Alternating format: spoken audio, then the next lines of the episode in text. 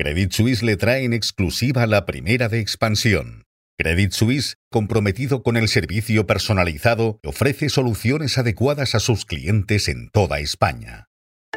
Buenos días. Ferrovial utilizará el dinero de la venta de Heathrow para invertir en Estados Unidos. En un minuto les contamos sus planes. Además, les hablamos de Endesa, que ha sacado al mercado otra gran cartera de proyectos para encontrar un aliado financiero. Y nos fijamos en el nuevo paso adelante que ha dado BBVA en Italia. El banco comenzará a comercializar fondos de inversión. Les contamos también que Zara ha abierto una cafetería dentro de una tienda en Dubái y esta madrugada nos han llegado dos noticias. Por un lado, la del fallecimiento de Henry Kissinger y por otro, el de la ampliación por un día más de la tregua entre Hamas e Israel.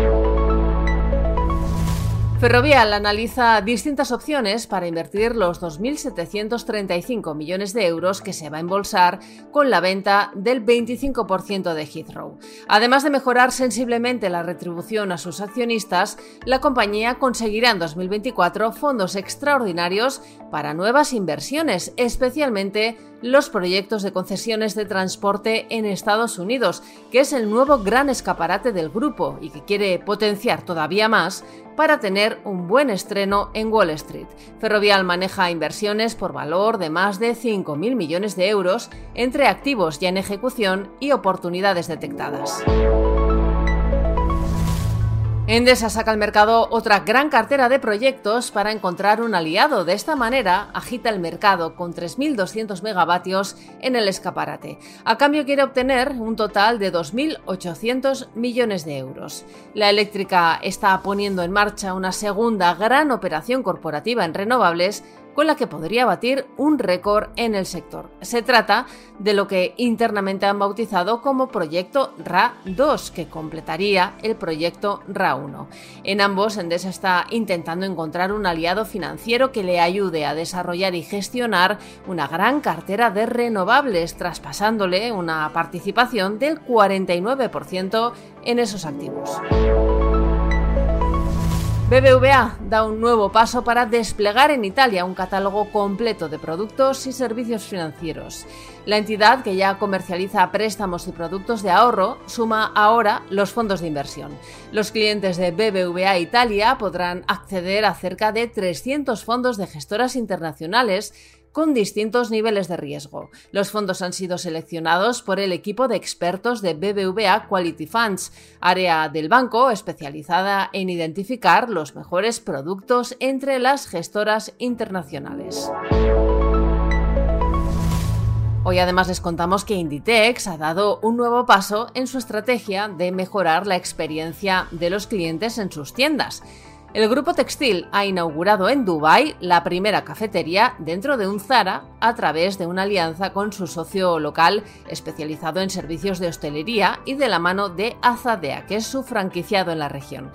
La cafetería ocupa un espacio dentro de la tienda de Zara ubicada en el centro comercial Mall of the Emirates, que es uno de los más grandes del Emirato. Y esta madrugada nos ha llegado la noticia del fallecimiento de Henry Kissinger, el diplomático que dominó la política exterior de Estados Unidos durante toda la segunda mitad del siglo pasado. Tenía 100 años. Además, esta mañana Israel y Hamas han decidido extender la tregua un día más. El Gobierno comienza hoy a negociar con patronal y sindicatos el alza del salario mínimo para 2024 con posturas alejadas, ya que los empresarios proponen un 3% que los representantes de los trabajadores ven insuficiente para compensar la pérdida de poder adquisitivo. Y el presidente del Partido Popular, Alberto Núñez Feijóo, preside este mediodía la reunión del Comité Ejecutivo Nacional para ratificar la reorganización del equipo directivo de Génova. Y en la bolsa el IBEX 35 cerró ayer con una nueva subida del 0,59% y se situó en los 10.062 puntos. Financial Times dedica hoy su imagen de portada a Henry Kissinger, que como les hemos contado ha fallecido a los 100 años. También publica la lista de las 25 mujeres más influyentes de 2023.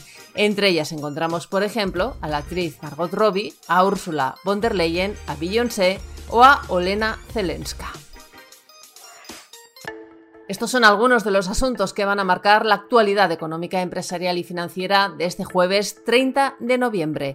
Soy Amayor Maichea y han escuchado La Primera de Expansión, un podcast editado por Tamara Vázquez y dirigido por Amparo Polo.